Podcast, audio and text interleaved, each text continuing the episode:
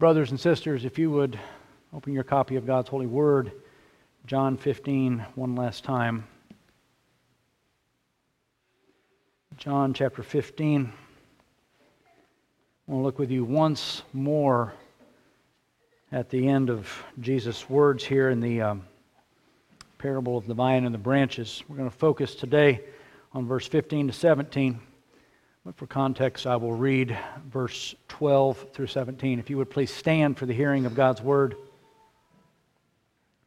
John chapter 15, verse 12 through 17. Hear the word of the Lord. This is my commandment that ye love one another as I have loved you. Greater love hath no man than this, that a man lay down his life for his friends. And ye are my friends, if ye do whatsoever I command you. Henceforth I call you not servants, for the servant knoweth not what his Lord doeth. But I have called you friends. For all things that I have heard of my Father, I have made known unto you. Ye have not chosen me, but I have chosen you, and ordained you that ye should go and bring forth fruit, and that your fruit should remain, that whatsoever ye shall ask of the Father in my name, he may give it to you. These things I command you, that ye love one another. May the Lord take his word and bless it to the hearing and the increase of our faith. You may be seated, brethren.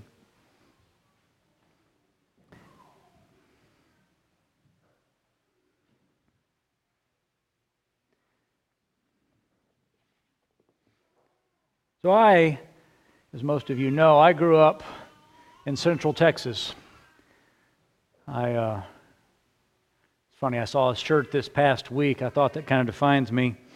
Uh, t shirt that I saw this week. It had a big picture of the state of Illinois, but right in the middle, it had a cutout of the state of Texas, and it said, A Texas boy living in an Illinois world.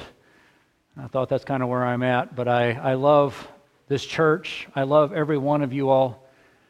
And I must say that as much as I do love my home state, particularly when the weather has been like it's been the past week or two, I'm not a fan of snow, folks.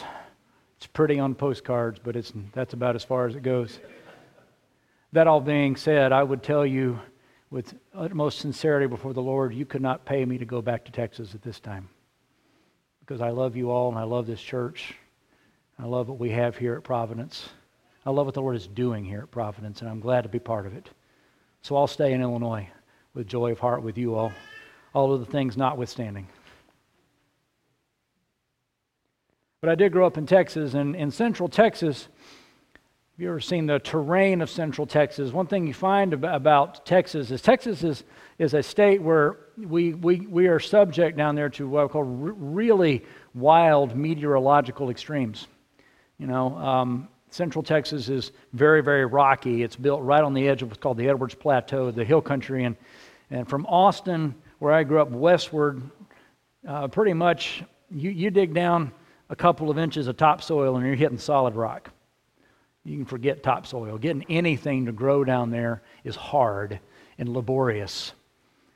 So not only do you not have a lot of soil to work with, but the climate basically speaking, you know, down in Texas, especially in the summertime, you know, summer summer really goes from about March to November down there, and and uh, and and you know, you'll it's not at all unusual to have you know 100 degree days from from May well into early October, and and typically what happens is for you'll have three or four and sometimes five years in a row where the summers will be just really really dry, like drought, and and you can forget grass, right? Uh, it, it's just, you know, there's, there's dead, dead weeds everywhere. Uh, it's just brown and dingy. And then about every fifth year, we'll get a change in the weather pattern, the El Nino, and it'll come down, and then Texas will just be completely underwater and flooded for one summer. I've seen a lot of that. It's predictable. And so you either get no water, or about every five years, you get five years worth of water in one year. Because it's a difficult place to grow. I say all that because in central Texas, there's many things that are wonderful there, but one of the things that I always enjoyed growing up out in the hill country of Texas, out on those rocky, craggy plateaus with very little topsoil, you'll find a couple things that are wonderful. Number one is they make out there and grow some of the most amazing wine in, in vineyards you'll ever see. And Central Texas has is known for its peaches. You ever been out in the, the hill country? They have peach trees. I know, Doug, you wouldn't think it, but they do. There's peach trees and orchards out there that grow with huge peaches, rich, succulent. And, and you'd look at that and think, how does that work?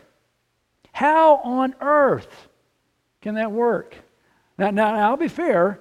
They do have, in order to make this work, they have to irrigate. You have to pipe water in.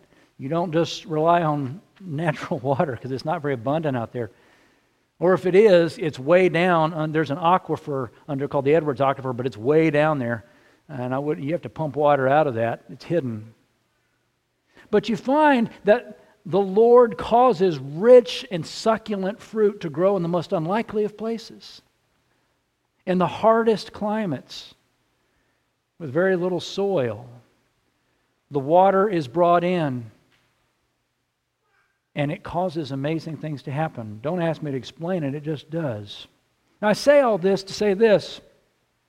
As we've looked at, the, uh, at this teaching about the vine and the branches, one of the things I have not really mentioned up to this point is that there is a underlying, this whole section, you might say, focuses on one key fundamental thing. We've heard this time and again that from the very beginning, back in verse 1, all the way up to the end of verse 16, there's a focus on the idea that God, His purpose for the vine, purpose for the branches, Christ is the vine and His people is the branches, is that they would bear much fruit. The whole reason why the vine dresser prunes and purgeth the branches is so those that bear fruit is so that they would bear more fruit.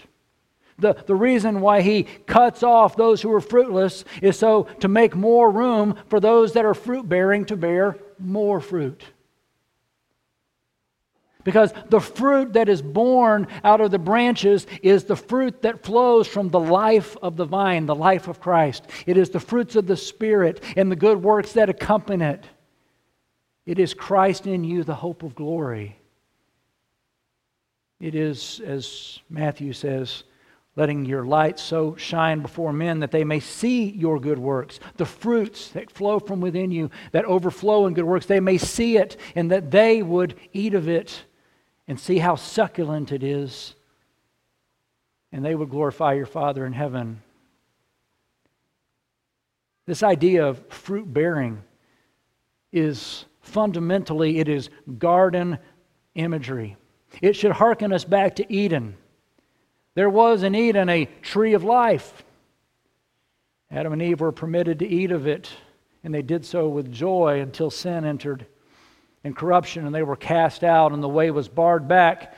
But the Lord God, being merciful and rich and gracious, He first brought the locus of His worship where His throne was in the garden. He brought it down from on that mountain where the rivers flowed, and He brought it down and planted it amongst His people as a tabernacle a way back into the presence of God, a, a portable garden, if you will, right there in their midst. But the veil was still there, and the way in was still barred until that final sacrifice should come, who would go through the veil, as it were, to remove the angelic swords and restore the way into the presence of the Holy God. Israel was called to be a vine. You remember in the Old Testament, Isaiah chapter 5, they were called to be that light to the nations that the nations would come and eat of. And yet Israel was fruitless.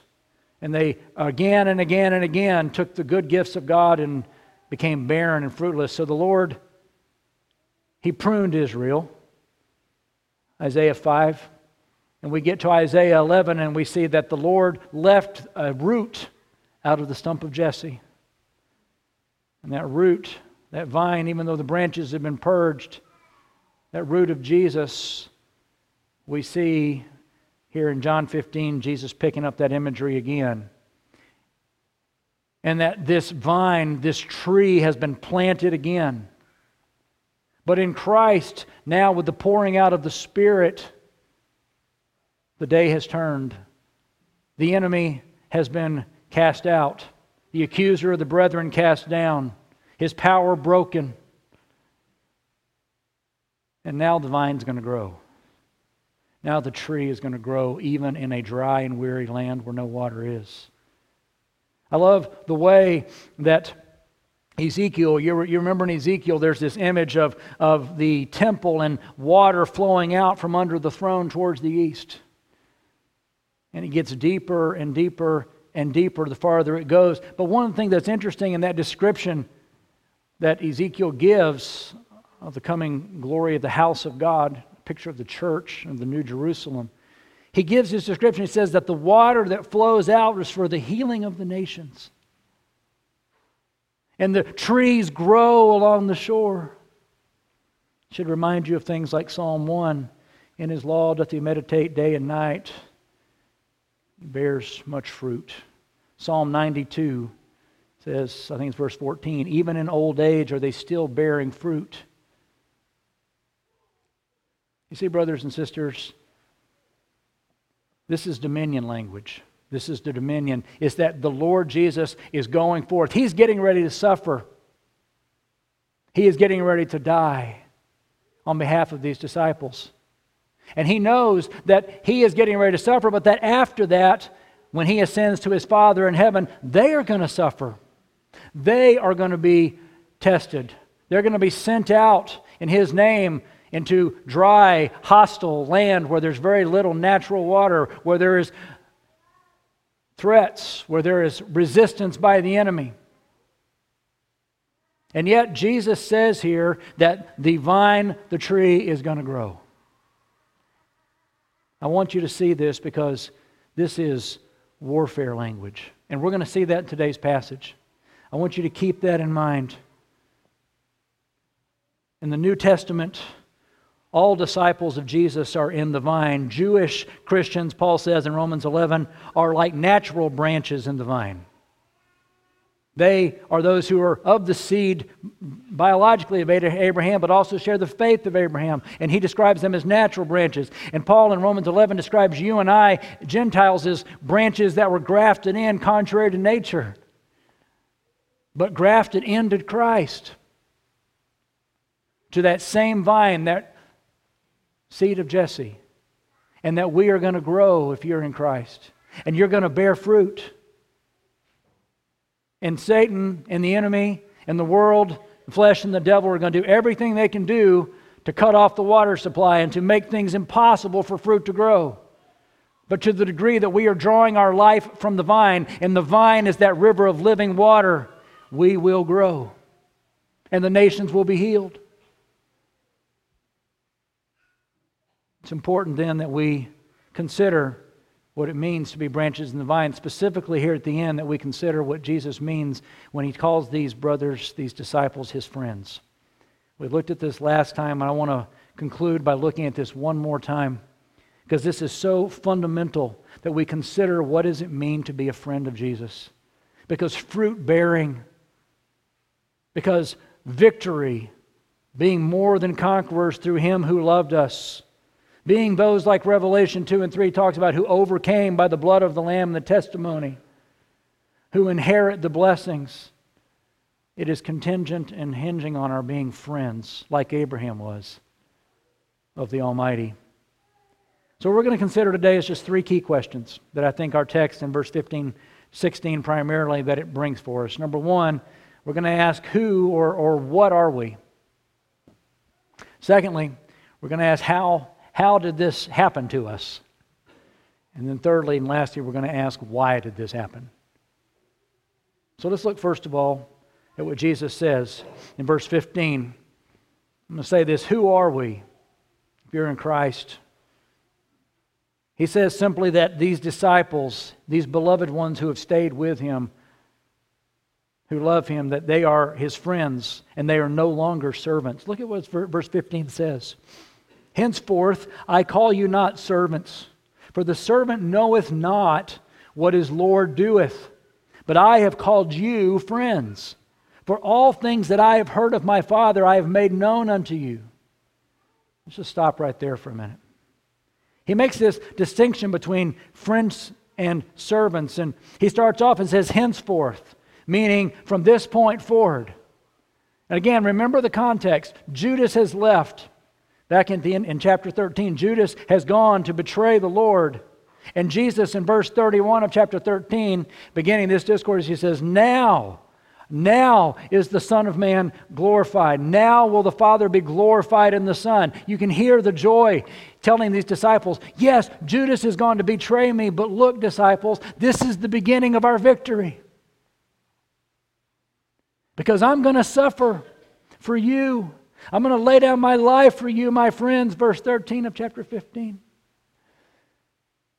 But the result is that the head of the serpent will be crushed. He has bit my heel, but I am crushing his head. And if the Son of Man be lifted up, I will draw all nations to myself, all men to myself. But you remember back in John 12, Jesus himself had said this of himself and to the disciples. He said, Now is the judgment of this world. Now the ruler of this world will be cast out. And I, if I am lifted up from the earth, will draw all men to myself. That's why Jesus is rejoicing, because he knows what the fruit of this is going to be. But he had also said just before that in John 12, Verily I say unto thee, unless a grain of wheat fall into the ground and die, it abideth alone. But if it dies, it produces much fruit, much grain.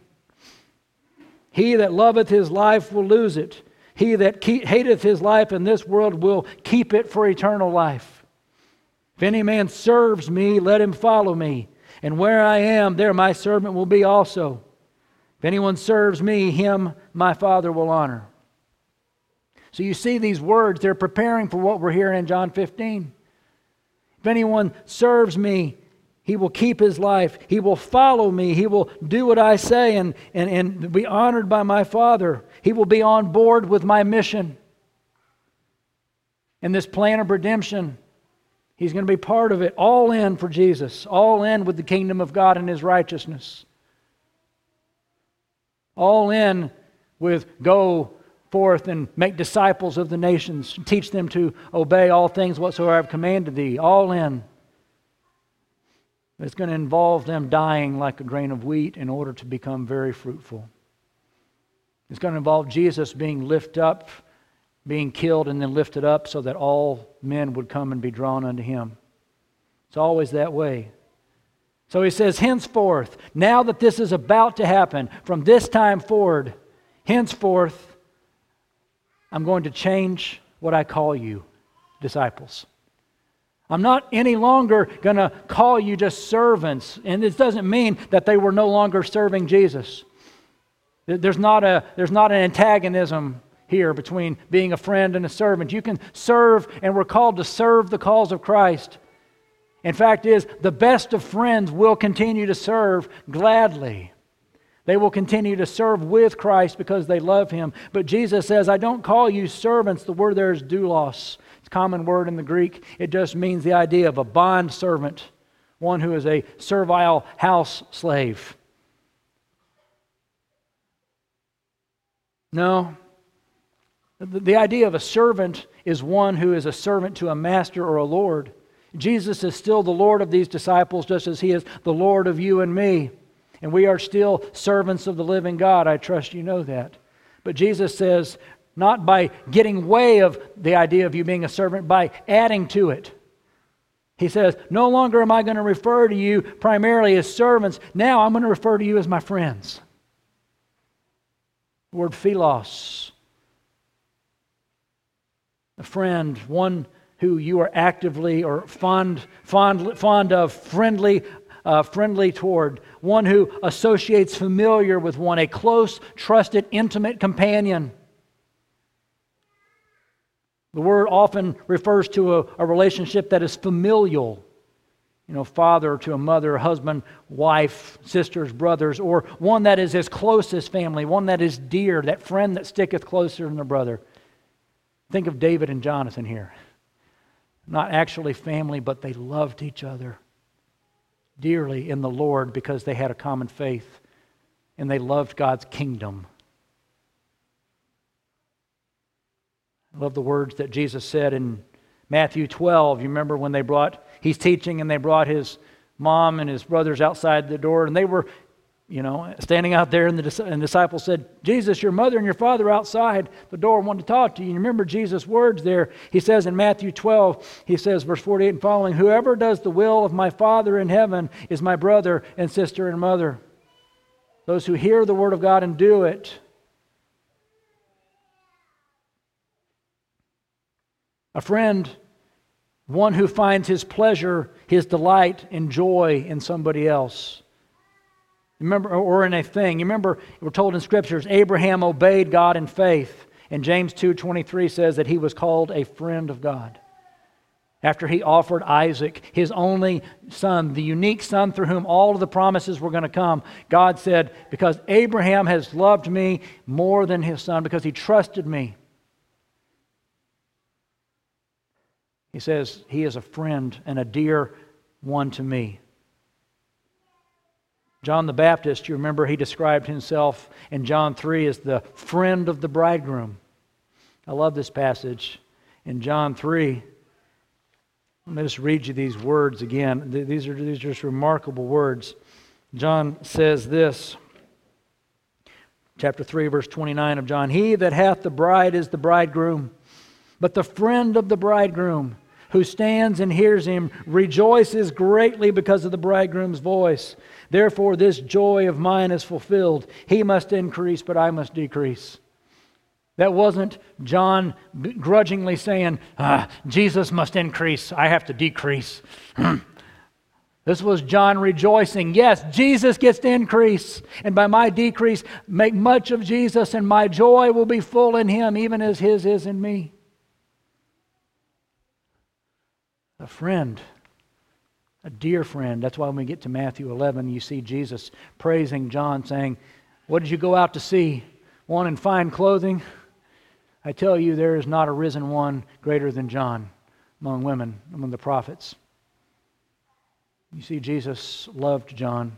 It was dear, just as he did these 12 disciples, these disciples who had stayed with him, who had not left him, who were getting ready to go with him. The ones upon whom he was going to build the church, he loved them.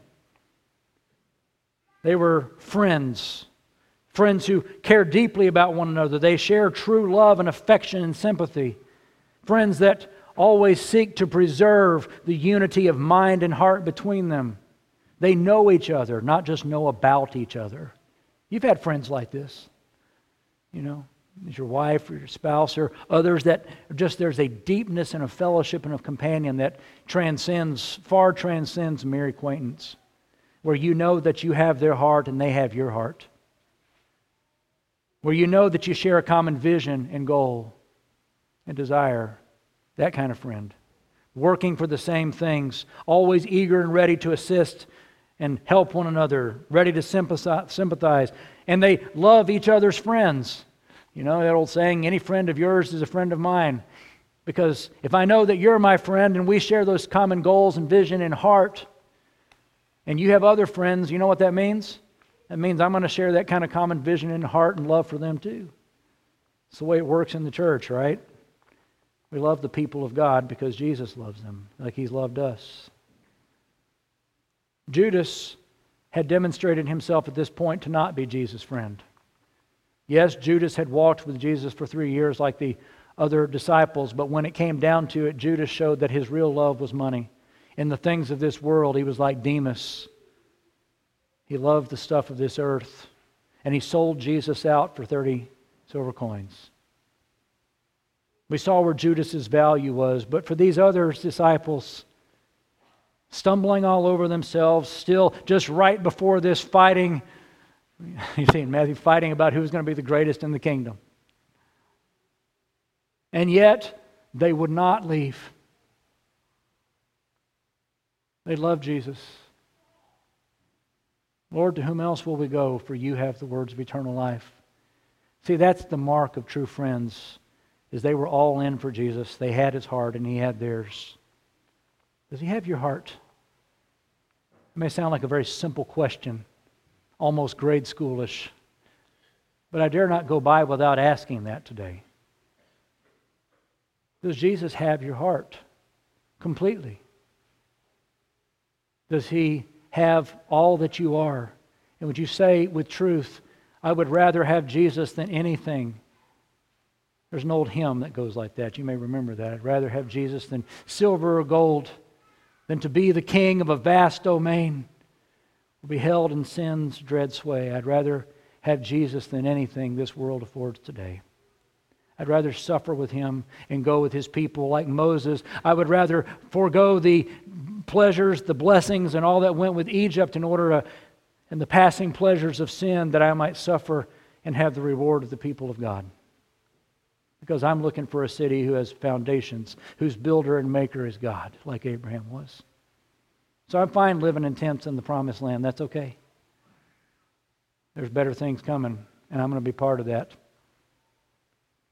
So Jesus doesn't call them servants. And he says specifically here, you notice he says that lords, masters, they deal with their house servants in a certain way. That is, they just the servants just follow orders. They do and they're told. And that is certainly a mark of faith. Trust and obey, for there's no other way to be happy in Jesus but to trust and obey. But Jesus says here of these disciples, I call you friends because all that the Father has shown, he's, I've heard from my Father, I'm making known to you. I'm bringing you into my inner circle, disciples. Servants only know their lords and masters in a functional sense, in terms of knowing, obeying rules and orders, following commands. They're governed by rules, by basic principles.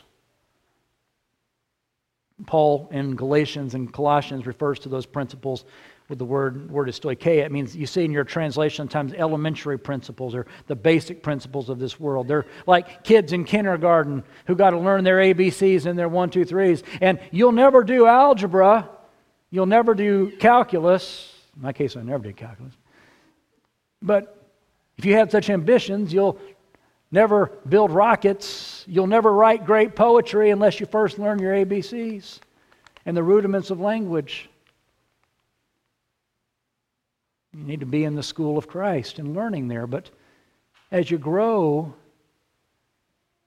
there is a depth of friendship that grows. I think some of you parents have probably experienced this, right? You love all your children and you're thankful for every one of them. But as they're younger, you know, we're working on that obedience and heart issues. You know, you love them dearly, but that relationship seems almost more like servants. You know, and we have to work on that. As they get older, and you begin to see them not just doing ABCs and one, two, threes, but beginning to write poetry, beginning to have those conversations where you're sitting there and we are sharing vision and mind and heart and praying together for the things of the kingdom. It comes a point with your, with your kids, and I'm experiencing this, particularly with my older ones right now. Some are saying, you know what? Yes, you're still my son or daughter, but now you are my friend. I have a friendship there. And I'll tell you things I might not tell the younger ones. and we may get up and pray or read the Word of God together first before everybody else does, or something like that, because there's just a kindredness of there and a joy of maturity that's coming. Still serving together, but now more like friends. Friends have that deeper relational knowing of one another. Friends of the Lord and a master of the house and vineyard are entrusted with the truth, the deeper, the secret thoughts, the goals and the plans, the hidden things, the why and the what and the how of what's being not being done, not just to do it. Friends are also entrusted with more authority in the house to rule and to direct other servants, to serve and aid in the planning, um, decision making, and carrying out of the goals of the family.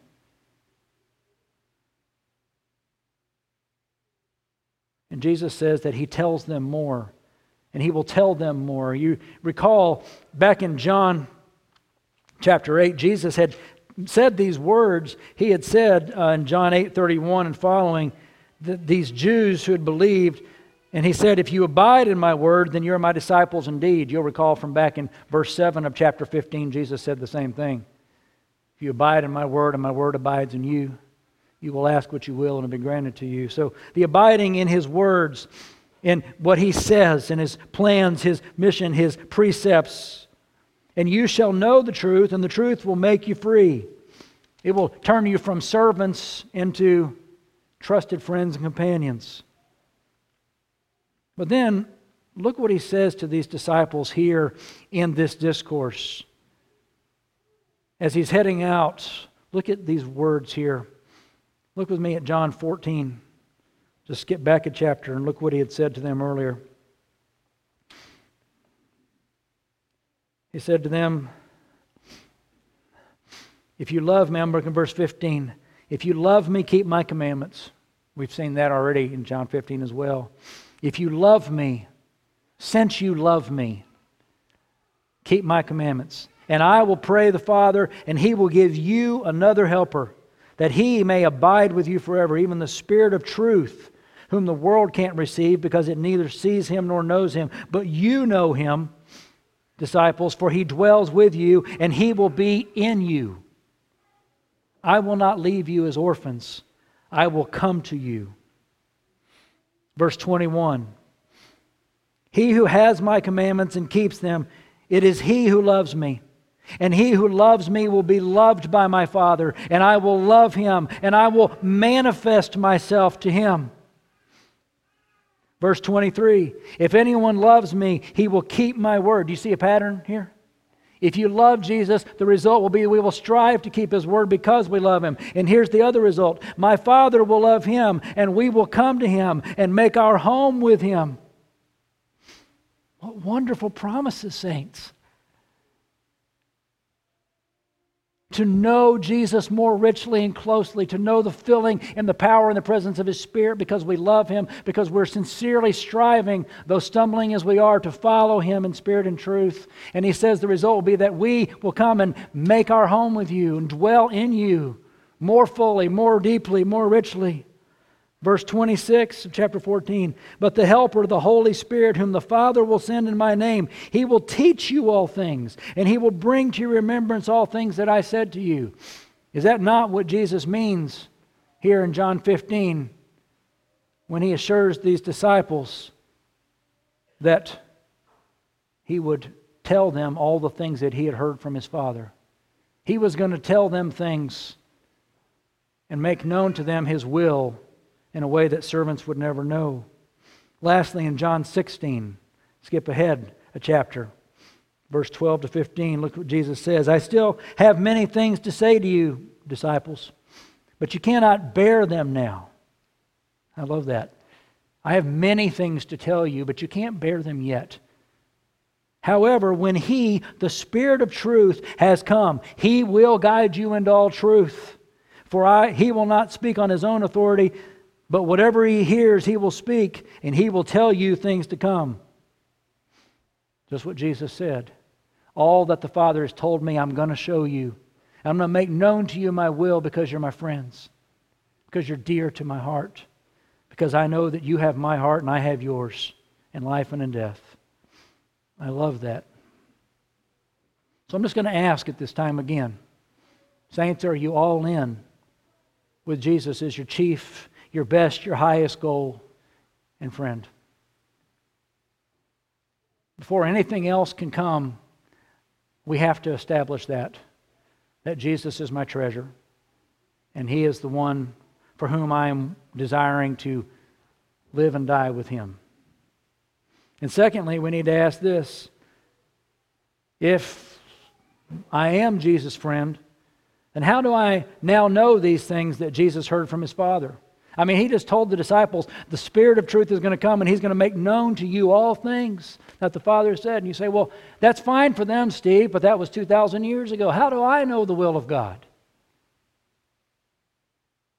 Turn to 1 Corinthians chapter 2, if you would please. 1 Corinthians chapter 2. Paul lays this out for us. Jesus told these disciples on whom he was going to build the church that he was going to lead them into all truth. And he did. And we have the rest of the New Testament now as a result of that, having led into all truth. How does that get to you and me? How do I know all truth? Look what Paul says in 1 Corinthians chapter 2. I'll read a little bit in verse 6 and then we're going to head down to verse 12. He says this However, we, speaking of the apostles, we, we apostles, we speak wisdom among those who are mature. Yet not the wisdom of this age, nor the rulers of this age who are coming to nothing, but we speak the wisdom of God in a mystery, the hidden wisdom which God ordained before the ages for his glory, which none of the rulers of this age knew, for had they known, they would not have crucified the Lord of glory. But as it is written, eye hath not seen, nor ear heard, nor have entered into the heart of man the things which God hath prepared for those who love him. Let me translate that for his friends, for his people who love him. And then he goes on, but God has revealed them to us, again to the apostles. He's revealed them to us through his Spirit. For the Spirit searches all things, yea, the deep things of God. For what man knoweth the things of a man except the Spirit of a man which is in him? Even so, no man knoweth the things of God except the Spirit of God. So, so far, what we have here is he has said that Jesus and the Spirit of truth has led the apostles into all truth, just like Jesus said he would do right here in John 15. All things that he received from the Father, he would make known to them. But then look what it goes on. Verse 12 of chapter 2 of 1 Corinthians. Now we apostles, we have received, uh, we all have received not the Spirit of the world, but the Spirit who is from God. Why? So that we might know the things that have been freely given to us by God. Let me see that. That's how it gets from Jesus to the apostles to you, brothers and sisters. Because you have that same Spirit of truth in you, dwelling in you leading you into truth. These things we also speak, not in words which man's wisdom teaches, but words which the Holy Spirit teaches, comparing spiritual things with spiritual. Verse 14 But the natural man does not receive the things of the Spirit of God. So here we are with us. A natural man, a fleshly man, a Judas, does not receive the things that Jesus revealed to his apostles, the things of the Spirit of God, the things in the Word of God. They don't receive them, for their foolishness to them, nor can he know them because they're spiritually discerned. But he who is spiritual judges all things. Yet he himself is rightly judged by no one. For who has known the mind of the Lord that he may instruct him? But we have the mind of Christ. So here it is, folks. If you're a friend of God and you love God, truly in sincerity, Jesus said he was going to reveal all things to the apostles, and he most assuredly did through the Spirit of truth. And those things were, as our Westminster Confession, chapter 1 1, as we read this past Wednesday, were preserved and codified in writing for the preservation of the church and for the propagating of truth, for our comfort and hope and joy. And that when we read the Word of God, the words that Jesus gave to those apostles, we read them with that same spirit that they had, the spirit of truth that dwells in you. And it's not that you receive new revelation, but you do receive illumination. Reading the scriptures is not like reading another book. The natural man can read this till the cows come home and jump over the moon and not understand and believe. But he who is spiritual those who possess the Spirit, you, as 1 Corinthians 1 said, it has become to us life. It has become to us hope, this simple simplicity of the gospel. These words are life to us, and they are the word of truth to you and me, and it is what Jesus revealed for his friends. Amen? We have the words of Jesus. Real quickly, how do you become friends? How do we become friends? Look at verse 26. I'm not going to linger long here, but what a wonderful truth. And the simple answer is this Jesus chose us first, and then he changes your chooser so that you freely choose him. What a great truth. Ye have not chosen me, but I have chosen you. The disciples weren't looking to follow Jesus. Peter, Andrew, James, and John were there out fishing. Jesus came and he said, Come, follow me. I'll make you fishers of men. They weren't seekers, they were being sought. And so it is with you and me. If you're a friend of God, if you are in the faith, if you have hope in Jesus, it is because He first sought you and bought you with His redeeming blood. He loved you ere you knew Him, and all your life is due Him. He plunged you to victory through His redeeming blood. He called you, He elected you, and He brought you to Himself. He goes on and then, so that's how you become Jesus' friends. And then lastly, why? What's the point? Why does Jesus call them and call you and I as his friends? Look at the end, look there in verse 16b. He says, Not only that I chose you, but that I appointed or ordained you, some translations say. I appointed you.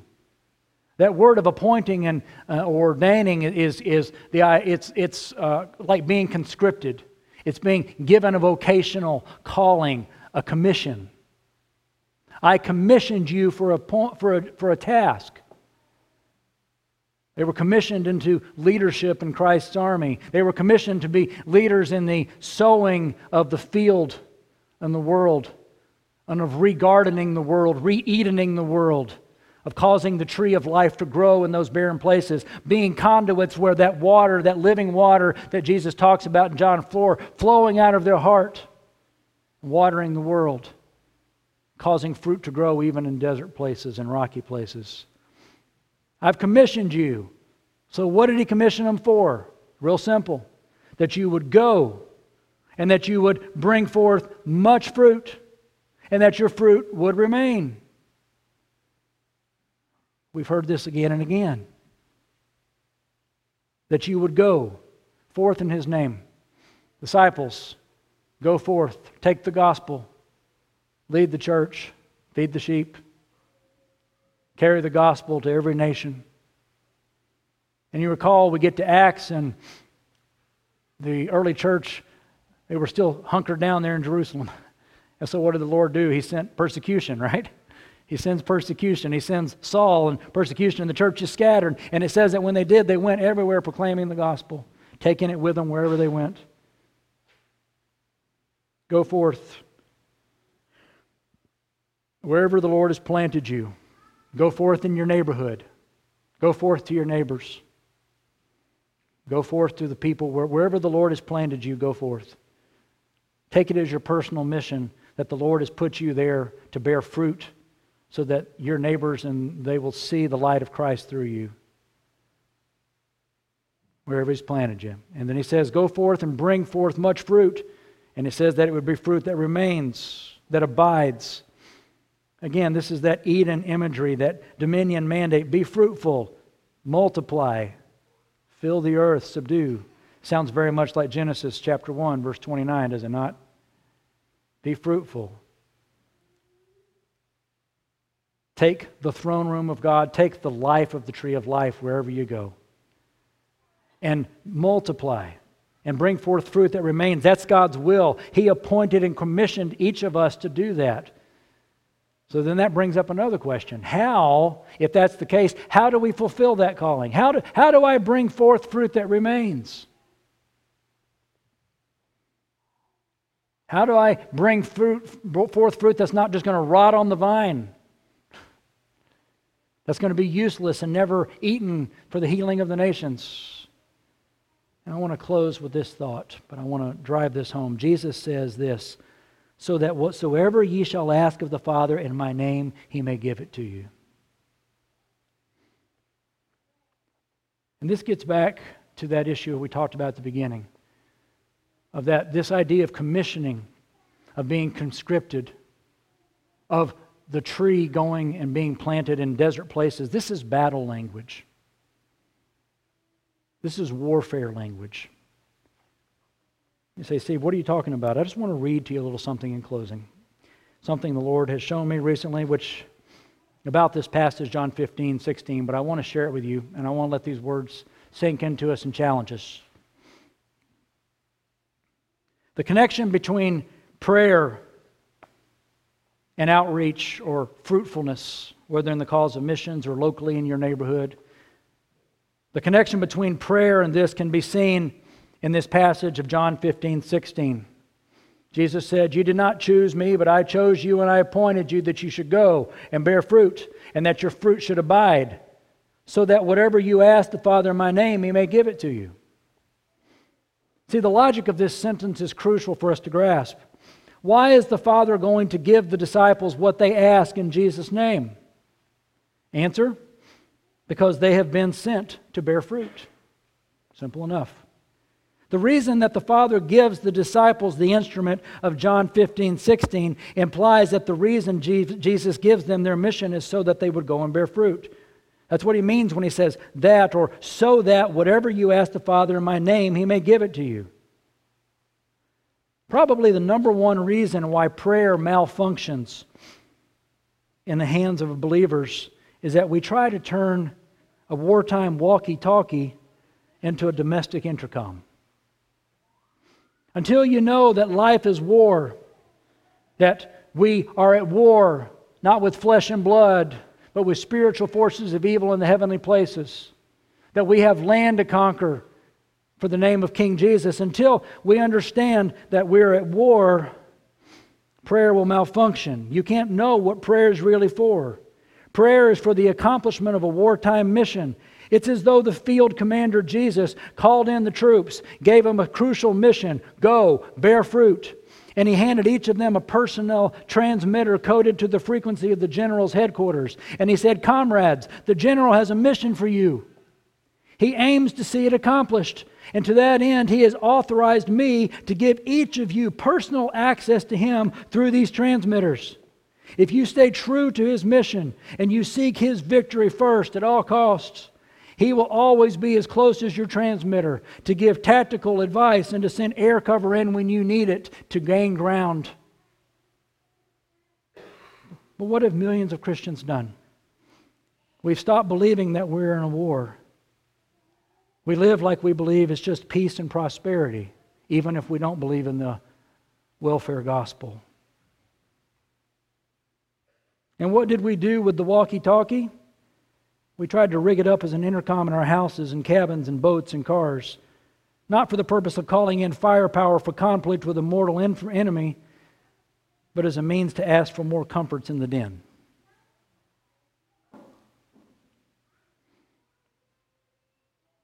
One more. Satan, so the truth is reaffirmed. God has given us prayer because Jesus has given us a mission. We are on this earth to press back the forces of darkness, and we are given access to the headquarters by prayer to advance the cause of this kingdom. When we try to turn it into a civilian intercom to increase our conveniences, to make us just feel better, more at ease, it stops working, and our faith begins to falter. We have so domesticated prayer that for many of us it is no longer what it was designed to be a wartime walkie talkie for the accomplishment of Christ's mission, the advance of his kingdom, the overthrowing of his enemies, and the bearing of much fruit. We simply must seek for ourselves and for all of us a wartime mentality. That's why we believe in the covenant of God. That's why we raise our children in the nurture and the admonition of the Lord. It's not so that we can have a 200 year plan of ease and faithfulness, I mean, of ease. It's so that we can raise up generations to tell others about Jesus and to bear much fruit. Brothers and sisters, that's why we want fidelity. I want to pray for my children and say, Lord, make them fruitful. Do whatever you need to do with each of them, but make them fruitful. Cause many other people to know the love of Christ and to believe in Him through their lives, both their own children as well as those who they come in contact with. Until we feel the desperation of a bombing raid or the thrill of a new strategic offensive for the gospel, we will not really pray in the spirit and power of Jesus. I don't know if any of you have seen that movie, War Room. Raise your hand if you've seen that. That's a great movie. I don't miss me. I've seen better movies made, but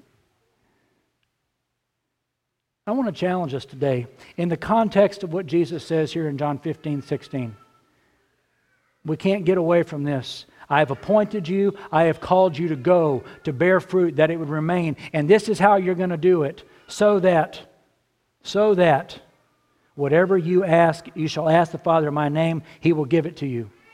I ask the Father in Jesus' name, in the name of my commander, in the name of the captain, the general of the army, in his authority, in his name. We say, Father, in the name of Jesus, for the advance of his cause and the increase of his mission, for fruitfulness to abound in my heart, in my children's hearts, my neighbors' hearts. Lord, in Jesus' name, I'm getting on my face and I'm pleading the promises. Lord, cause it to bring fruit. And I'm not going to get up and let go of you until it does. Why was Israel named Israel? Because he wrestled with God and he prevailed. I want to challenge us, brothers and sisters, as I challenge myself. When I was studying this passage, I must admit that last phrase just grabbed me. Because the purpose of our prayer, the reason why we're praying, brothers and sisters, is not primarily, Lord, just make it easier on me. Lord, I no. It's Lord, advance your kingdom. Lord, give me a vision. Show me what you want me to do in my neighborhood with, to, to advance the kingdom of Christ here. And when I pray in the name of Jesus, I can expect He's going to give me and help me to do that and help you to do that. Brothers and sisters, whether we like it or not, we are at war. We're not at war with other people. We're at war with demonic forces, spiritual darkness in the heavenly places. But the scripture has said that you and I are more than conquerors through him who loved us. How are we going to be more than conquerors? Brothers and sisters, we must learn to pray. We must learn to pray boldly. We must learn to pray in Jesus' name. We need to have a war room. Brian and I were talking this past week. We've got a Wednesday night study going on here. And that's been a great thing this past one. I, I want to encourage you, if you have, can't, haven't come, to come give it a try. What a great blessing it was to be in God's Word in our confession this past Wednesday. But we've decided, and again, this will be optional. We know there's kids and we have lives, but if you can, we're going to be gathering afterwards. I don't know how we're going to do this yet, but we're going to find a war room here. And we're going to learn to get on our face before the Lord and cry out like we're people at war and to pray like the victory is contingent on it because, brothers and sisters, by God's sovereign ordination, it is.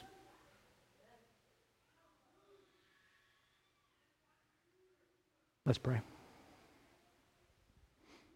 Father, we thank you for your word. Father, I, I confess to you that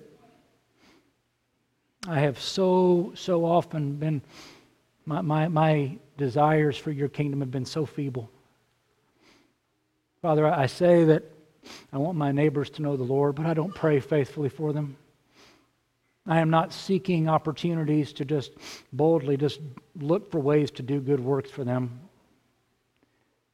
to show them the love of Christ in tangible ways. I'm, I'm isolated, Father, often living more in fear of them than in fear for them.